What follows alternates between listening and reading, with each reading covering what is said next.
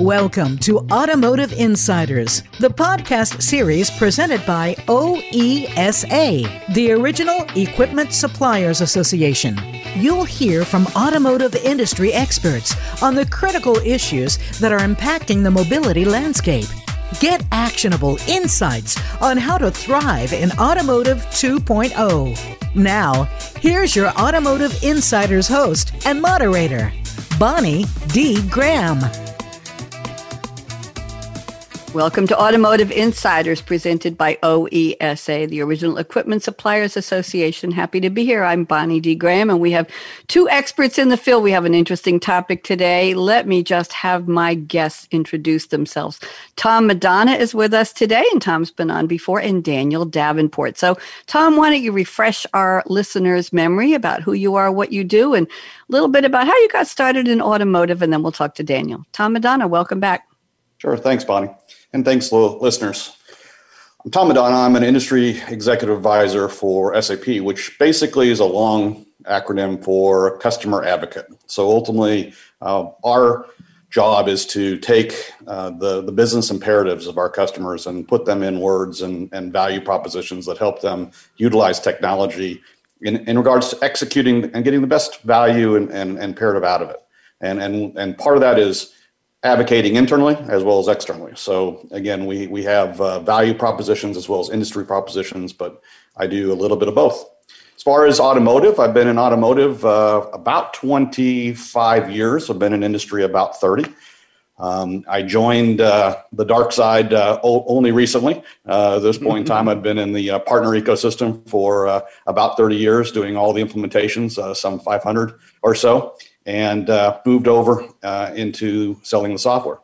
As far as how I got into automotive, I actually got an automotive via procurement. So I'd actually done a uh, hmm. very similar to uh, to Bill Newman, my colleague, uh, was in uh, doing aerospace and defense, and ultimately had done a procurement job with with one of them. And I got a knock on the door and said, "Hey, I need you to come up to Detroit and help us do the same thing up here." And so I moved from doing uh, procurement and maintenance and engineering uh, on on aerospace into automotive, and uh, so be it. Fascinating. I didn't know you were also an airplane guy first. Very interesting segue. Tra- it's all transportation, right? Daniel yep. Davenport. So happy to have you back. We spoke recently when you were on a show with Bill Newman and love to have you reintroduce yourself to our listeners in case, Daniel, I'm going to dare to say there might be five people in the OESA listenership who don't remember who you are. Shame on them. So why don't you introduce yourself? Thanks so much, Bonnie. It's great to be here. Daniel Davenport. I'm a client partner at Capgemini. I work in the automotive sector, and we help uh, our clients really get the value out of the new systems, business models, and capabilities as we look to, to really grow and evolve the, the mobility model.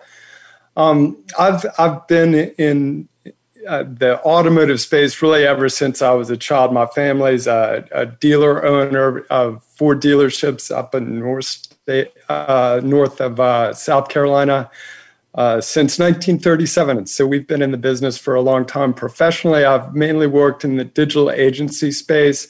Uh, experience strategy space, and I've worked with a lot of automotive companies as they try and bring that up uh, into uh, this new world of data and customization. And it's just an exciting time to be in this segment. So I'm, I'm very excited to be here. Thanks so much. Thank you, Daniel. 1937 in the dealership business. Early. Your family has seen so many changes, haven't they? We had the uh, Tesla model early on, where there was one car in a shop window downtown. You went in, you looked at it, uh, you ordered it, you picked out which color of black you wanted, and it just got right to you. Henry Ford, you can have any color as long as it's black, right? Exactly. Very, very interesting. Well, wow. I bet your relatives are thinking how things have changed. My my most recent, I've owned five Z's, if you know what a Z is. Uh, this is a 370. Yeah. And I bought it through an ad online two weeks after I saw the same car, which got me excited. And they sold it without giving me a chance to bid on it. This one came up two weeks later at a dealership about 20 miles closer to where I live here in Durham, North Carolina. And I called them and I said, Don't you dare don't you dare sell that car. I'm coming in with a trade in of a really great Z and a check don't you dare sell it to anybody till I get there. And they held it for me. And then the next day after we had negotiated, I was picking it up. I said, and I want a red bow on the hood, just like they have on the ads on TV. I want to pick up my car with this huge, and they found a red bow. So I got there and took pictures. They said, but you can't take it home. We're keeping it for somebody else. And it was, that's that's there you go. That's right? the dealer customer service equation. Customer right experience. There. That's absolutely right. right. So now let's go to our first question in our conversation here. I'm going to pose it to Tom Madonna first. Tom, how have OEMs been interacting with their suppliers, their dealers, their retailers, capturing data about, oh boy, the vehicle, the driving habits, the locations visited? What, maybe more important than that, what is the data worth? And what are the new ways that others in the supply chain are tapping into that data? I don't know whether this is exciting or scary. Tom Madonna, take us through this, and then we'll ask Daniel what he thinks. Tom. Actually, it's it's great that you bring it up as we're uh, approaching, or, or, this will actually uh, debut after Halloween and talking about scary things. But uh, the data in your car should scare you, and, and and the reason for that is it does a lot of things. And and what we're finding is the automobile uh, let it be the OEM or anyone tapping into the bus of the automobile can pull down quite a bit of information about you, quite a bit of information about the vehicle, about the driving habits of the vehicle, the speed, the locations you were at. Um, there's a big conversation that uh, has uh, gone on about, you know, what does that particular data mean? You know, when you start talking about social media and logging and localizations that happen on your on your smartphone. Well, if your smartphone is your car, you know, do you not own your car? Do you, therefore, do you not own the data that's in the car? Well, part of that is going to be something that's going to be interesting, and, and part of that is just only been an OEM side. But as you start to see some of the things coming out, like the insurance providers, uh, some of your retailers who are actually tapping into that data data stream, they're actually being able to pull things for you. Now they're they're giving you an incentive to basically get that data in regards to getting a cheaper insurance policy or uh, lower premiums uh, or in some cases different execution. But what happens when you know that data gets used or abused and done something else? I mean, there hasn't been but a couple, three or four movies that have been out that have been quote unquote scientific and, and science fiction in regards to tapping in and, and hacking the vehicle and shutting the brakes down or shutting the uh, the engine down, et cetera. I mean, it is an open port, and so therefore, as you start to see it, you know, who owns that data? What is that data being used for, and how the execution is going to be needed? It can be a very big benefit in the right hands.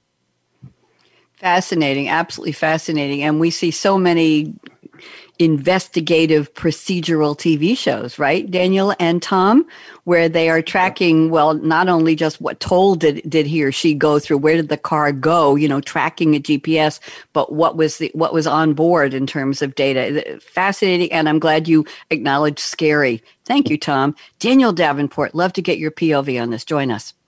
Yeah, sure. So right now, most of the vehicle data data is the providence of the OEM. Uh, they maintain a very tight control over it, and in some ways, you get uh, a little bit as an end user. You may get some as a partner.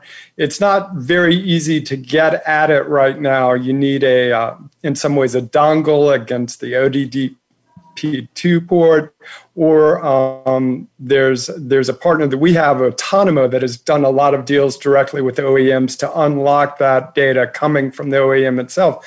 But there's it's really wide open as to how this is going to mature. Who's going to get the data? Is that data going to be autonomized so that it or autom- uh, uh, anonymized. De- anonymized. Yes. Thank you so much. You're welcome. De-identified. How about that? I like um, it. So that it can be used uh, uh, to aggregate and pool data for things like smart city purposes or highway control, traffic control. It's it's really wide open where we are right now and where we're going, and it's going to take everybody coming together and trying to decide what that future looks like to prevent it from being scary and and have it be useful and useful for everyone in the ecosystem. Thank you very much. Very very interesting. Yeah, yeah. What do they know about me? What are they going to do with it? What am I telling people? You know, we often talk about people saying, I don't want to be on Facebook anymore. I don't want to be on Twitter. I don't want to be on LinkedIn.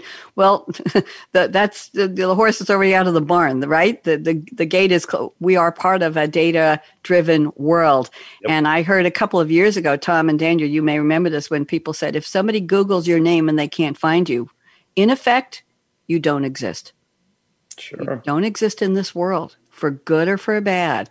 Let's go on to our second question in this segment. I love this. Customer experience has changed over the last year. Yes, yes, yes, yes, yes. What is the industry doing? I'll address this to Tom Madonna first. What is the industry doing to boost those interactions? We're talking vehicle usage, scheduled service, buying habits, the new concierge services, including telesales, ooh, seven day vehicle drop off trials. That's interesting. Test drives, touchless selling, etc. So they can exceed expectations. And that's what's going to keep these dealerships in any shape or form, right? Daniel, alive is exceeding right. customer, even if the customer doesn't know what their expectations are anymore. Tom Davenport, start us off, please. So one of the things that I've seen that's interesting, even even an article, uh, two articles that came out today. One of which was uh, Tesla has dropped the seven day return policy uh, based upon everything going on. They're now completely understanding and fulfilling that the the vehicle will basically do what the customer wants to do. So therefore, they don't need the seven day drop anymore. Second, I think the the thing when it comes to concierge is the thing things like Carvana and and other uh, attributes that are out there and other other people who are actually selling. Getting back to your customer experience with your with your red bow.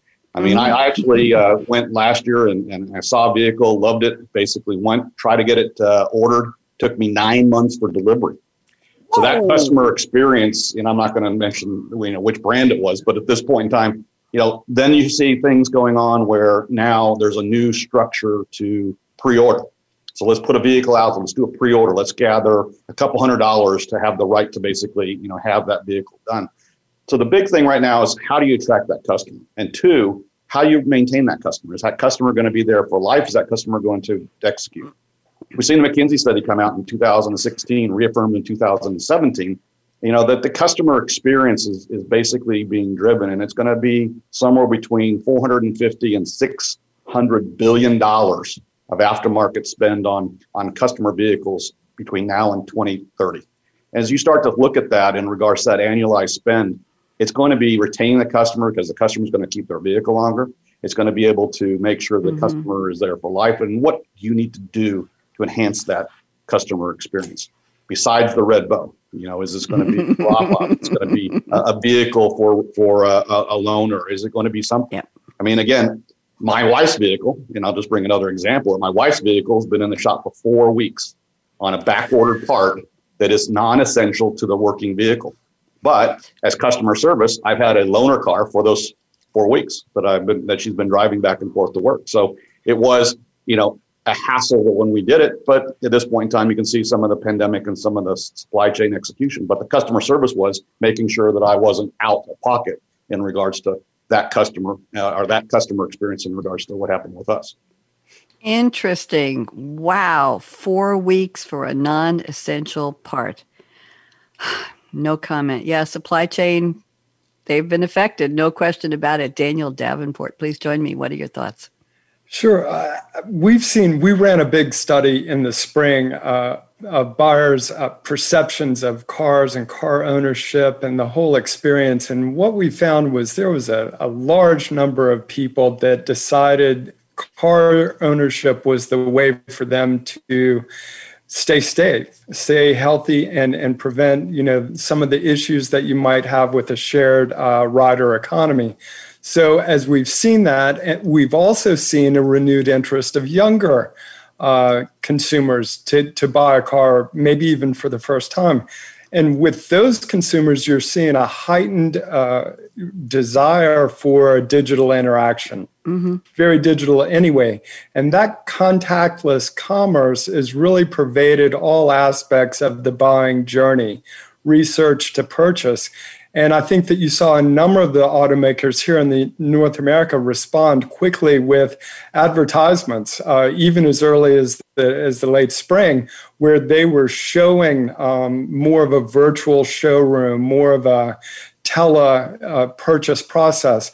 But then, um, as we as we look into the future, I think you're really going to see ownership become much more of a uh, focus in in the market, uh, you know, when we talk about customer journey, we used to talk about to the point of purchase, and then there was a dot dot dot, and then the the resale. I think that ownership segment of the, the customer journey is going to be a lot more interesting and potentially a lot more lucrative as the ecosystem expands and you start having in car commerce, in dash commerce, and a whole host of infotainment options. Uh, for that owner to take advantage of uh, while they have the car and they're driving the car. Interesting. Very interesting. A lot of new perspectives there. Thank you, Daniel. So we just covered customer experience. Now let's talk about the employee experience, which has been part of getting back to work, right? Is it safe? Is it okay? How many employees do you really need? Who is mandatory to be on site? What can you do if they come back, if they don't come back? Are we enhancing? Are we seeing a new contingent workforce, a new gig workforce for people who decide I'm not going back? So let me read this statement and let's see what you think first, Tom, Tom, Tom Madonna. So employee experience has evolved as the automotive industry has reopened, which I just explained. What is the new normal for the workforce and safety needs within the industry at the, let's go through this, the plant, the office, the dealer, and the service center. Tom Madonna, what are you observing? So I actually sat on a, uh, a panel uh, of a podcast last week uh, and actually walked through five of the largest dealership um, consortiums uh, on the East Coast, and they all walked through their quote quote playbook in regards to execution and, and safety in regards to reopening the dealerships. In all cases, but one, every considered dealership closed in regards to those consortiums. One of mm. them did not. The mm. one that did not was because the state's regulation basically required them as a essential business to stay open. But in all cases, every single one of them had a different, slightly different playbook in regards to the execution from what the what the employees needed to do, temperature checks, execution, mm. PPEs, how the execution occurred. Um, changing up uh, schedules in regards to uh, service bays being open and having an open service bay per service bays in regards to uh, the clients. There was situations of providing, you know, uh, a mask and, and, or gloves as people were walking in dealerships. I think part of it that was interesting about the whole conversation was what was most important to those ownerships of those mm-hmm. dealerships for their employees. And they wanted to make sure that each employee was taken care of, each employee felt safe coming back, that each employee made it a priority to make sure the customer was safe when they came back. And so it was a, it was a good approach to the execution, though a little different. Every single one was employee central. And so part of what we saw was different execution models. But as you start to think about it and you start to think about, you know, what makes uh, an employee stay, and you know, you look at the surveys, you go out there. You know, the one big thing is not salary. The one big thing is people typically leave their job because of their boss. And so, if your mm-hmm. boss is basically caring about you, caring about your safety, putting you number one first in regards to the you know the human capital or the human asset, then you're going to start to see uh, that as a ripple effect in regards to them and their experience as well as them staying with you. And so, I think part of what you see with the industry is is is so similar to what's going on with with everyone. Everyone's starting to get back to whatever the normal happens to be. But this safety protocol, this execution, is going to be a, a new facet in regards to how employees look at their employer and how they basically look at coming back to work. No truer words were ever spoken. Daniel Davenport, please join us. Thoughts? Agree or disagree? I'll just put it out there. I think I know where you're going to go. Go ahead. Sure. Well, I mean, I completely agree. And that is, you know, first and foremost, what everybody I hear uh, talking about is employee safety and a focus on enabling that uh, through whatever means, uh, protocols, technology, whatever it may be. I'll, I'll take a slightly different angle on it and say that the acceleration that we're seeing for consumers is also going to be felt for employees in many ways, um, technology and digitization didn't reach a lot of the frontline employees in, in a lot of these environments. And I think that you're going to see that really change. As we get um, more individualized products and services. The front line are the people that are going to be interacting with your customers, and they need that data. They need to know who they're talking to, preferences, likes, past purchase history. Those kind of capabilities are going to play an important role in driving the overall customer experience. You know that the next time you go to get a car, you want a red bow So the employee that's working with you needs to understand your, you know, strong preference towards that and be able to deliver without having to ask. So I think the tools that we give the employees are so important now and being able to take those tools and walk around with them iPads, you know, whatever it's going to be, walking out onto the, the showroom floor or out on the lot or in the plant. Um, I think we're going to see a big uh, uptick in the digitization and availability of data for those employees. Thank you very much. And then the question is how do they embrace what the tools are, what the attitude is, what the perspective, I don't think there's enough understanding that each individual person who works for a company, whether it's on site or remotely, is a representative of that brand. That's and right. This goes across industry. So, what did they do with those tools? Tom Madonna, always a pleasure. I learn so much from you every time you're on Automotive Insiders. Daniel Davenport, a recent recent newcomer to Automotive Insiders. Just such a pleasure to meet you and welcome you. And we're going to do a shout out to Adam Slayman at OESA. Let's everybody give applause for Adam. Put together another great. And Bill Newman helped us with all of the episodes we're recording. Well, I'll say we're recording a bunch. There's Bill. We're still recording here. Bill, you can wave hi and unmute yourself if you want to say hi. Oh, he's gone. And uh, thank you to Aaron Keller, our engineer extraordinaire. It's time to say goodbye. So all I'll say is drive safe, drive smart, and do the same in every aspect of your life. We're still in the pandemic. Everybody hope to talk to you again soon. Bonnie D. Graham signing off. Everybody wave. Bye bye.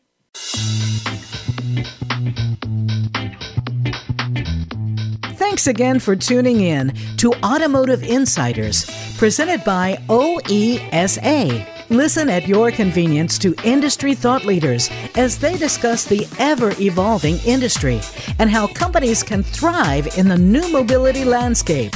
All episodes are on demand on the Voice America Business Channel and at oesa.org. Automotive Insider is presented by the Original Equipment Suppliers Association.